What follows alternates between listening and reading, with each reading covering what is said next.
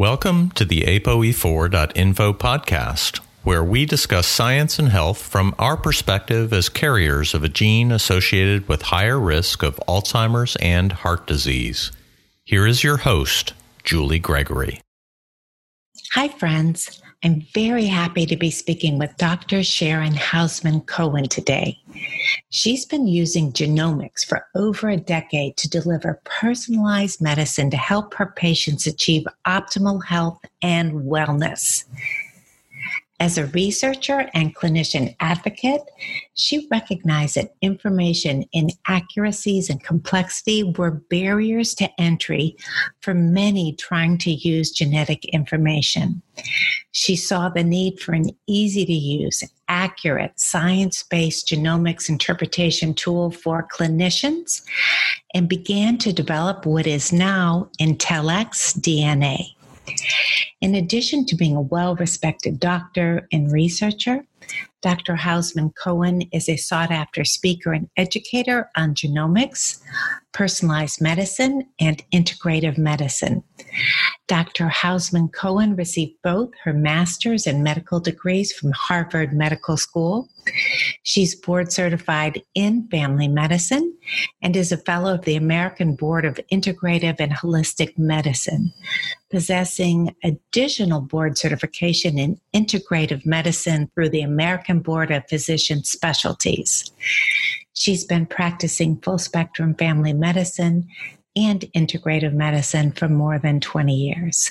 She's also the co founder, chief science officer, and medical director of IntellxxDNA that we'll be talking about today.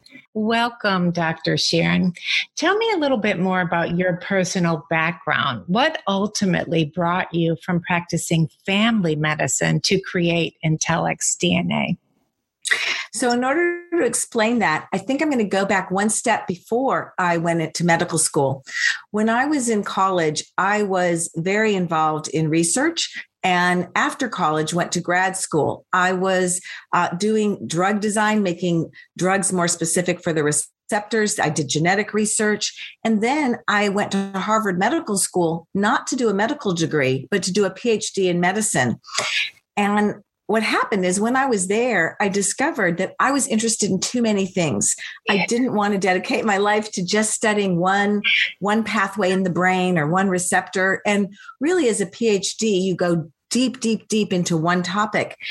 And I realized I liked so many things that after I finished my master's, I left Harvard Medical School and then I instead applied to the, I'm sorry, I left Harvard's graduate school. It was a PhD program at the medical school, and then applied to the medical school. And because I liked everything, I chose family medicine because what is that but specializing in people birth to death?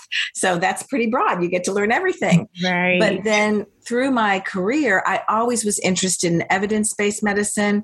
I was always interested still in genetics. Um, and I was also interested in supplements and how they work because I had been an exchange student to Japan when I was younger. So over time, I got involved in integrative and functional medicine. And then people would be bringing me their 23andMe and saying, Hey, can you tell me how to mm-hmm. prevent heart disease, how to prevent Alzheimer's? And when I would look at the different tools out there for clinicians for interpreting DNA, there wasn't one that was evidence science based for doctors and other healthcare professionals that not only told you what the different genes do, but how you can modulate them. And why would you order a test if you don't know what to do with it? So for my patients, I started out uh, setting out to kind of say, okay, let me see if I can use your genomics to help you. And that led to the realization that every little SNP, the research of it and figuring out how it works and how to modulate it took many, many, many dozens of hours, sometimes a hundred hours, and that I couldn't do this just for myself. So my co-founder and I of the practice that we had, which was that we had moved to a practice that gave more private uh, attention to patients, we said, let's just build this tool. And uh, so we did, and that became the groundwork for IntellxxDNA. That is amazing. Um, having met you at one of Dr. Bredesen's training, I know you are a dynamo and your interests are varied and you are so well versed on so many topics. At that particular training, you were presenting on his type three. Um, and I know that's one of your areas of uh, focus. You know, it seems to me that your product would be so helpful for people that are having complex chronic issues. Allopathic medicine works beautifully for acute things like pneumonia. But it's, you know, so many people in our community are having these complex chronic issues, and it seems like your product would just work beautifully in those cases. It really does. Um, I mean, I think that the way to think about it is ApoE4, for example, which is obviously of great interest to your listeners, it's one gene, but there mm-hmm. are about 25,000, 30,000 genes in the genome. And ApoE4 interacts with, you know, 1700 of them to start with because it turns on and off a bunch of other ones. And so when somebody has an issue like an ApoE4 individual has a problem with mold or an ApoE4 gets long haul COVID. We've mm-hmm. had the genomics really help us figure out how to get them well because then we can kind of say, oh, this particular person, some of their Achilles heels are, for example, that they make too much of a specific specific kind of inflammation or that they really have more mitochondrial problems. So then we might give them more of those kinds of support. Whereas we had another guy and he's an ApoE44 and he got really scared after he got COVID because his cognition just dropped. I mean, we had him at, a, you know, essentially a perfect MoCA, really doing great. He's only in his 50s, but he's worried because he's ApoE44 mm-hmm. and he does a lot to protect himself. And then his MoCA suddenly dropped down to like 22, 23. Um, and he was really, really stressed, as you can imagine, because he mm. uses his brain for a living. He's in the world of finance, and that's pretty mm. important. Uh, and so we went into his genomics because we have genomics on the vast majority of our patients. And he has something called factor V Leiden, which makes you have thicker blood and make more fibrinogen. Yeah. Uh, he also has other genes that relate to the brain not getting enough oxygen.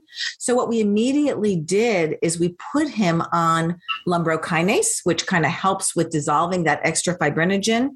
And we put him on a lot of pycnogenol um, because, again, COVID makes that fibrin, that extra clotting problem, worse. And then I saw him back literally two weeks later, and he's like, Doc, my brain is completely back to normal. Thank you so much. I was so scared. And we wouldn't have been able to kind of figure out what might have happened that quickly had I not known his genomics. Wow, that that's sense? a beautiful example of how your product could help members of our community. Um, before we dive into a couple of case studies, let's take a step backwards and cover a few basics. What is genomics? What is a SNP? Can you kind of go over some of those things? Absolutely. And sometimes we're so excited to talk about all these things that we forget that some people are listening that are new to this field. So a SNP sounds like it should be like a little piece of cloth, but it actually stands for single nucleotide polymorphism. Mm-hmm. And if you remember from science and for some people we got it didn't get this until high school. Kids are now learning this in seventh grade. But your dna is that double helix and it's made up of all these letters. They're base pairs. They're we call them nucleotides. And there's only four. There's a g t and c. And it's kind of like computer code. With just four letters you can do a lot by switching up the order and it coding for what your dna makes what proteins. Well, if you switch out a letter in your DNA, so a single nucleotide polymorphism is switching out one letter, it might not do anything. Um, but it might change from whether or not you're going to have dark hair that's curly or straight hair that's blonde. Um, and in the medical world, it, it might make it so that you make 10 times more of an inflammatory product like TNF alpha because it might be on the on switch, or it may make it so that you don't transport B12 well into your brain. So these little teeny changes can have significant changes on proteins, on hormones, on nutrient carriers. And by themselves, they don't cause disease. Just like ApoE4 by itself is not causative for Alzheimer's, thank goodness. I mean, 20% of the population has this, but it has an effect that can be modulated. So a SNP is a single change in the DNA that can have an effect. How big the effect is depends where that little change in the DNA is. So that's that's kind of that piece.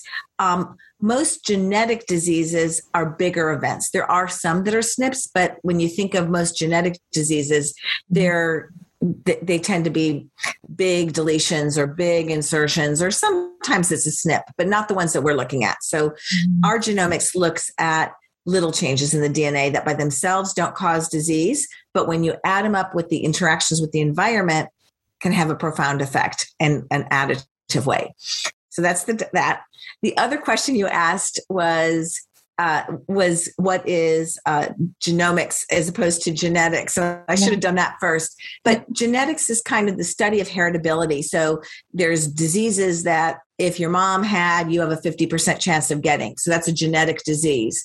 Um, but genomics is kind of more microscopic changes. And so it's genetic diseases, again, tend to be bigger events. Okay. Um, as you can imagine, epigenetics is huge in our community. As most in our community know, epigenetics is a study of how specific behaviors and environment can cause changes that affect the way your genes work. Does your product take epigenetics into account? Well, one of the things that makes our product unique is we only list genes that we know how they work and that we have potential ways of addressing them, of modifications. And the vast majority of our modifications would be considered working on epigenetics. So the classic medical definition of epigenetics has to do with methylation. Methyl groups can turn off genes.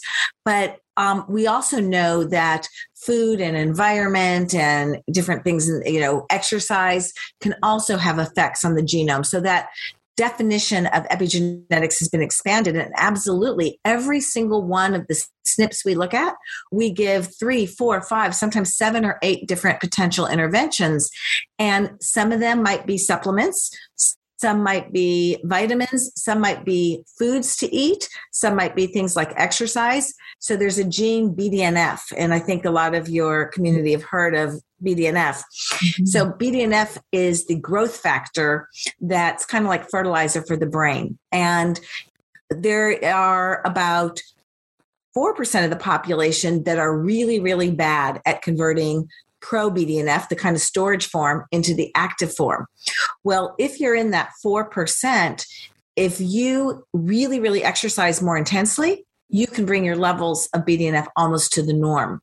If you eat a higher butyrate diet, so a keto diet has a higher butyrate diet.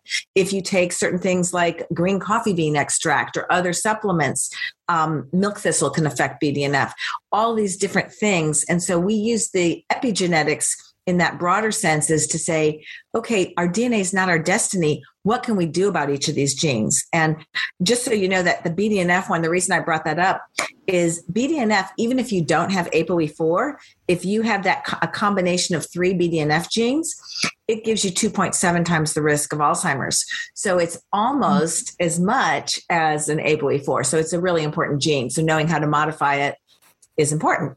Wow. So, on top of fine tuning our protocols, it seems as though your product will help us also better understand our risk.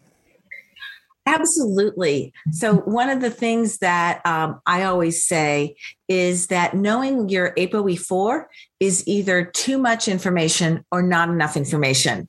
And the reason I say that, the too much information is because if you, you know, the classic is you give for Christmas or for Hanukkah your relative a kit for a direct to consumer ancestry type uh, you know, genomics tool. They go online, they find out they're an ApoE4, but that's all they know.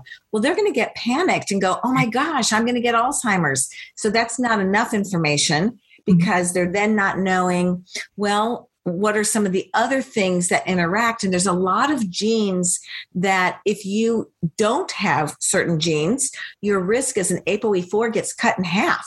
Um, and uh, so that, that, you can, yeah and you get and there's so there's a lot of and then there's other genes that make your risk higher and so mm-hmm. it's not enough information to know just your ApoE4 because otherwise what is your choice do you want to do you know 60 different things or 30 different things without knowing if you need to and if you're young and you don't have any cognitive decline that can be very onerous and kind of really heavy Mm-hmm. Mm-hmm. Whereas if you can go, oh, I'm a lucky ApoE4, not that I'm going to ignore it and you know eat a bunch of sugar and things like that, but if you don't have some of the other genes that interact with ApoE4, and you know, for me, my risks are really mitochondria, or my risks are really choline, or my risks are really my detox pathways, then you can come up with an empowering, specific treatment plan to help you stay well that feels very specific to you.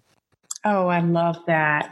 Um, I hope you brought some ApoE4 case studies that, that we can talk about.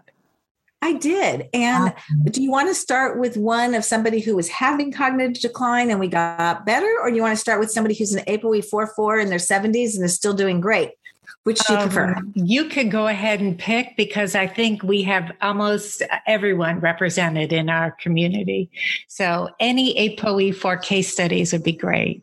So I'm going to start with a woman who is an engineer, and we're going to call her Sandy. And for our clinicians, because I know some of the clinicians who watch your, are part of your community may be listening, this is one of the cases we used uh, during the Recode Apollo training when we're teaching on genomics, because it's such an interesting and really uh, great illustration of why it's important not to immediately go to somebody who starts having cognitive decline in their 50s oh my gosh you might have you know app1 or presyn because a lot of times it's it's just ApoE4 with some other things that kind of happened.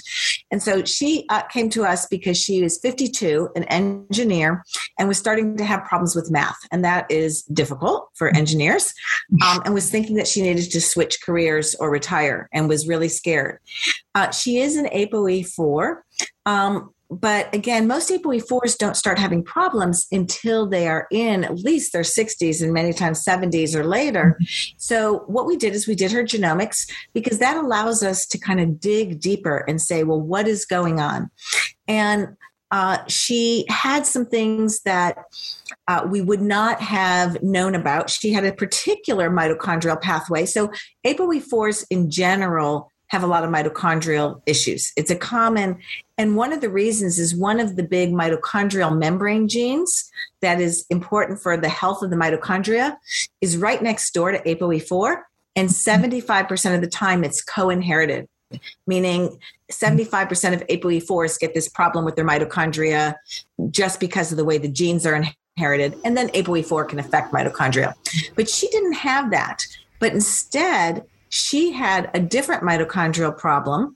And the reason that that's important is different problems take different solutions. Mm-hmm. So for people who have mitochondrial membrane issues, things like phosphatidylcholine, phosphatidylserine, um, the different membrane lipids like NT lipid factor or ATP fuel can be really helpful as well as giving all the different things mitochondria need, like a K-Pax or a Mitocor, where you have, you know, or um, I know that uh, there's some life season products as well that have the acetyl L-carnitine and have the uh, alpha lipoic acid and the CoQ10 and all those things. But that wasn't her issue. Her issue was in the ability to make mitochondrial DNA, to make the purines.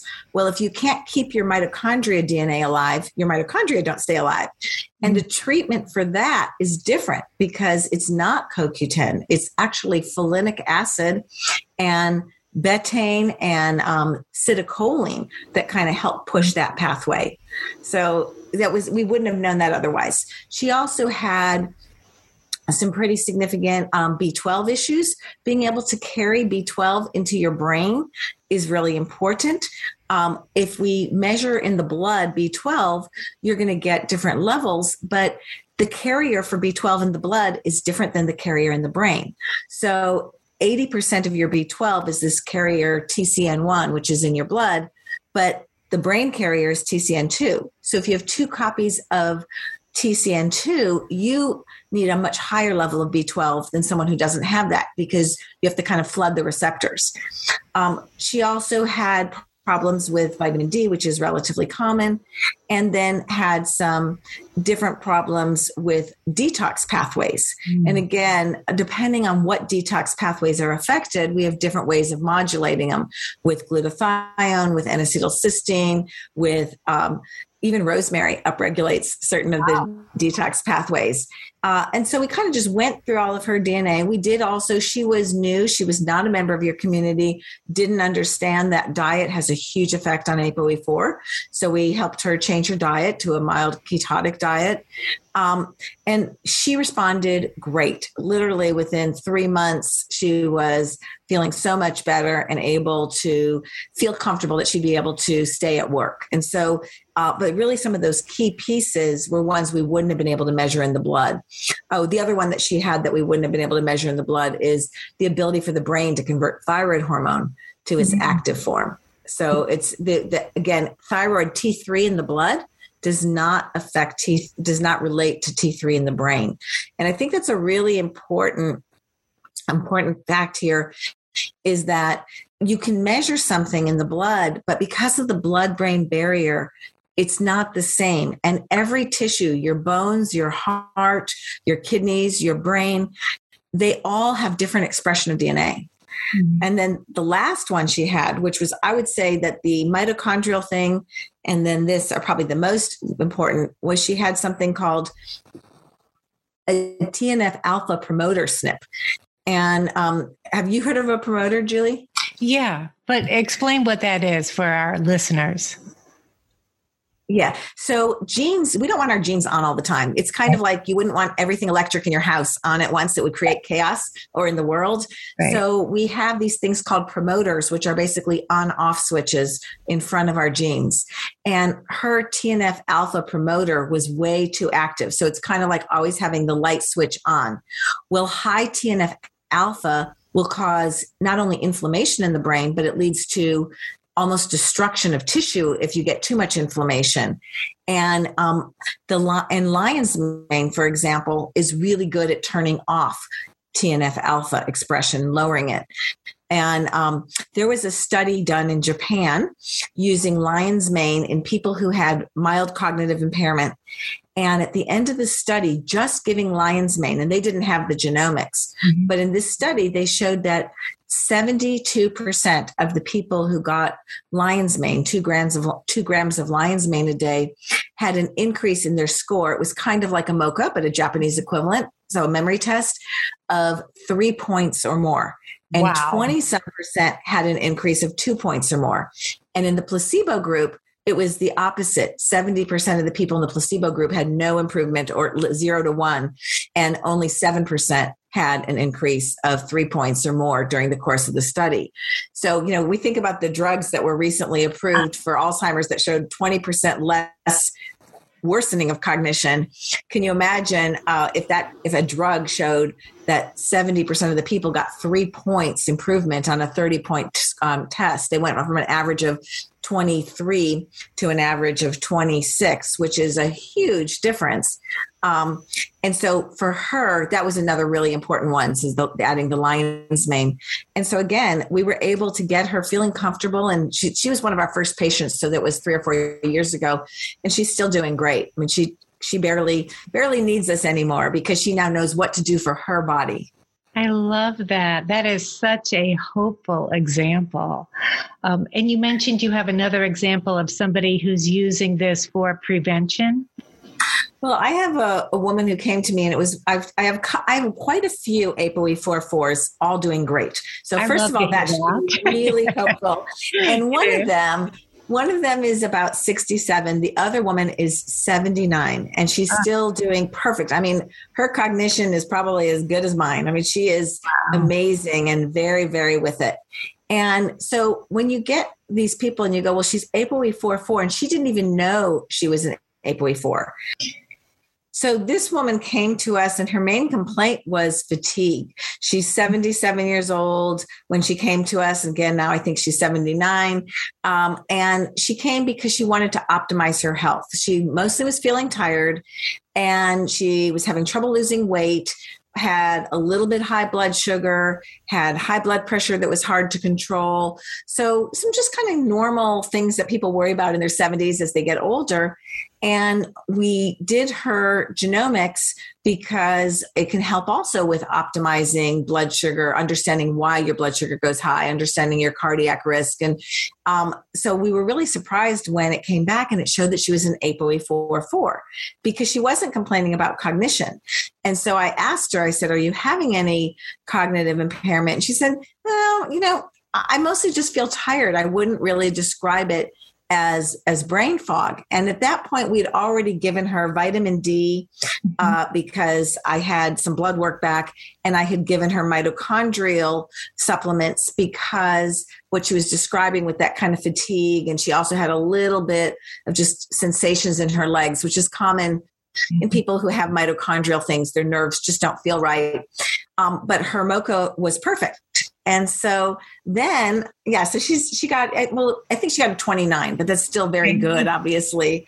Um, and so then I dug into her DNA to go, well, this is really interesting. Let's look at why you're doing so well.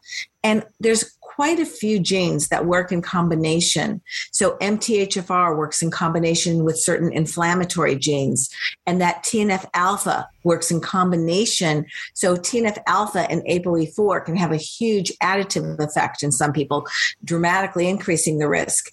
Um, again, there's a gene in a cholinesterase pathway. So you guys heard of acetylcholinesterase. Well, there's other cholinesterases that relate to how these brain chemicals are treated. Um, and she had really none of the ones other than one copy of one mitochondrial one that interact with the ApoE4 to cause additive risk. So that made her actual risk much lower than a typical ApoE4 uh, which is, again, if she had been told, so I have patients who came to me really terrified in their 50s or whenever because their cardiologist or their regular doctor mm-hmm. did a Boston Heart or a Cleveland Clinic and they go, oh, and by the way, you're an ApoE4 and they look it up and they go, oh my gosh, I'm going to you know get alzheimer's without giving him more information but we were able to kind of say, look, let's make sure we do things to protect your brain, but you're doing really well. Let's understand why you're doing well. And then let's say, what do we need to do to con- ensure that that's going to continue? And it's not that taking 20 or 30 or 40 supplements is necessarily bad for you, but number one, it's expensive. Mm-hmm. And it makes it if you don't need to if some of those aren't necessary for you because you're really good at making choline or because you are great at transporting b12 or you don't have the mitochondrial issues um, as much as someone else you might not need as much mitochondrial support. It's just nice to be able to kind of be more selective and there's a lot of other pathways that contribute as well that we haven't even talked about like hormone pathways and you know different inflammatory absolutely. ones absolutely i mean you're taking precision medicine to a whole new level there's a case that i'm following um, where they just ordered an IntellxxDNA report it's a woman with mild cognitive impairment who's several decades post menopause and her practitioner put her on estradiol and she's having hot flashes in response. And they can't quite figure it out. So somebody thought, let's order IntellxxDNA. So I'll be very curious to see how that plays out. Yeah. Um, you you've totally convinced me and um, i'm going to go ahead and run my own genomics and if you're willing let's go ahead and make a part two of this discussion and maybe you can share some highlights from my report so that our listeners can see in real time how my protocol might change or how I might be able to fine tune it based upon my results. Absolutely. And one of the things, Julie, that you and I had talked about that I think we do want the the audience and your listeners mm-hmm. to understand is IntellxxDNA has so much information in it. It has things not only about supplements, but things about medications. It gives dosing of studies, I mean, dosing of supplements. It links to thousands of studies. It talks about things like brain ischemia, which is kind of like the stroke risk with different coagulation factors, the blood clotting risk. So it falls under a little bit different FDA category than any of the direct to consumer genomic tools. It's what's called a clinical decision support tool, which means IntellxxDNA can only be sold to a licensed healthcare professional, an MD, a DO, a naturopath, a nurse practitioner, a PA. So um, we we understand that there are lots of people who want this information, but know that what they will your your listeners will have to do is either reach out to IntellxxDNA and we can let them know people trained already in their state, or we are happy uh, as kind of a special for your listeners if they have a doctor that's been working with them on their brain protocol or a naturopath or a mm-hmm. licensed healthcare professional, if they let us know that they're part of your APOE4 community and that they refer their doctor, we will give their doctor online access to training. We will uh, waive the, the training fees uh-huh. Um, and we help our, yes, because we want to make it so we don't want people to have to switch their doctors or switch their healthcare provider. Um, so we will give them free access to our online training. And we also help train our clinicians. We actually walk them through their first three reports so that they can give feel 100% comfortable that they're giving as good of a consult with the first report as they are with their 100th report. So don't be afraid to reach out to your clinician and say, most of them will have heard of it and maybe be kind of waiting and going, I don't know, do I want to do this? Do I not? Because it does take a little bit of time on the clinician's part to learn. I can pretty much guarantee that once they start using it, they'll be like, oh my gosh, this is getting outcomes is so much easier and that they will will love it. But know that they'll get a chance to work directly with me and with our research team so that we will help um, make sure that your patient, the your community patients um, all get great responses and, and understanding. Thank you so much. It is very generous. So you covered some really important steps. So we can't order a report ourselves. We have to go through our practitioners or identify one of your providers and many of them do um, telemedicine so yes. geography shouldn't be a limiting factor um, so wonderful yes.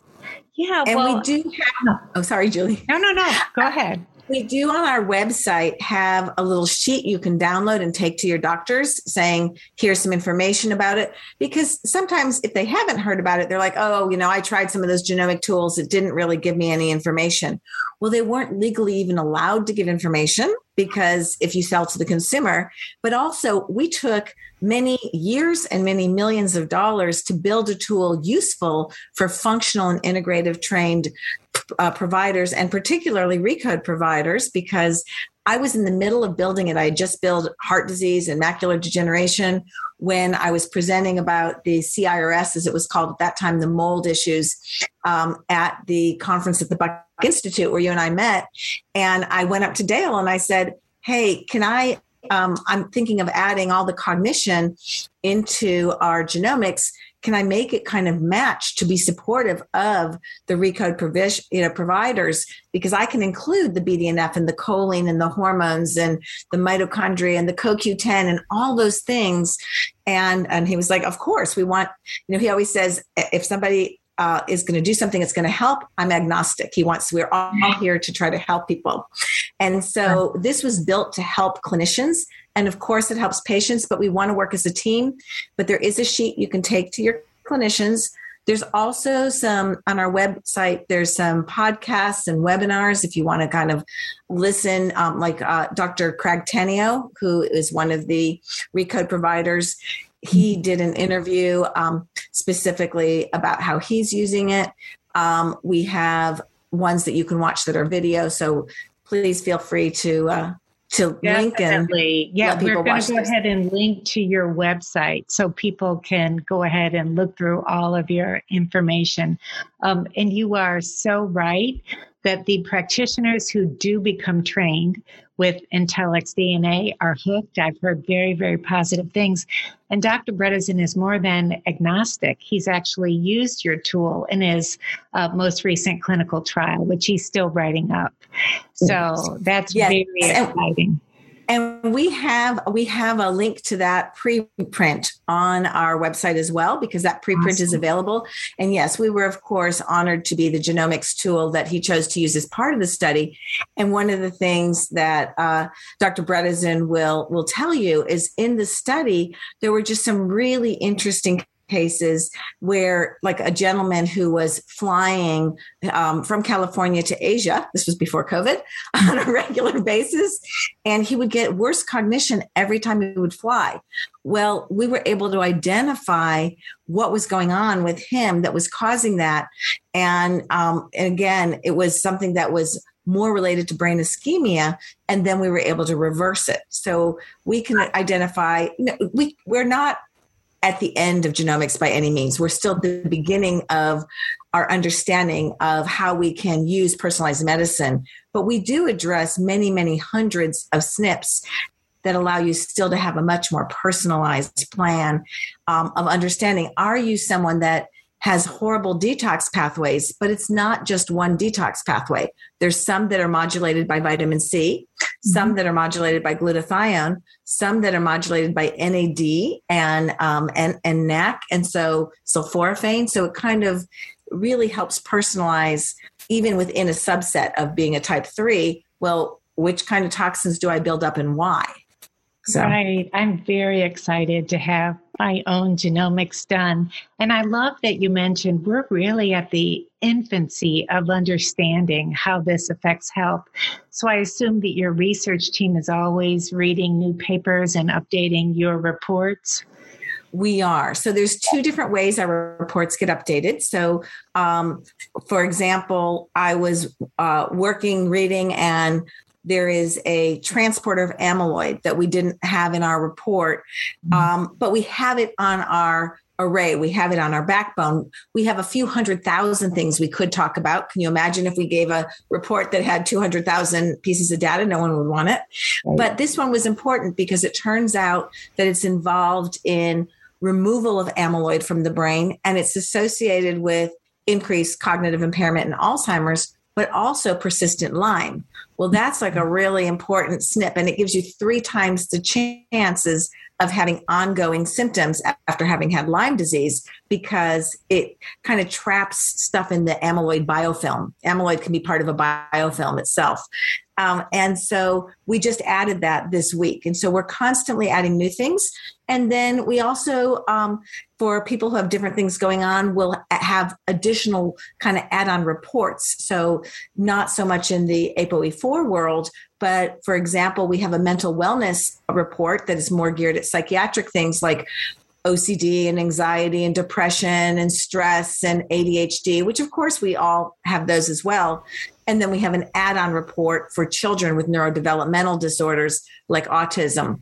Um, and so we're, we're in a lot of different topics um, and constantly ongoing research right now further into Lyme and mold and chemical sensitivity. And because again, there's so much that we can study. We've got hundreds of things to study. Yeah. It's all a matter of of time and energy Absolutely. and funding and, and all that. All of the things you mentioned, the Lyme, the Lyme co-infections, the mold affects so many members of our community. So I can't thank Absolutely. you enough. I encourage everyone to check out our show notes.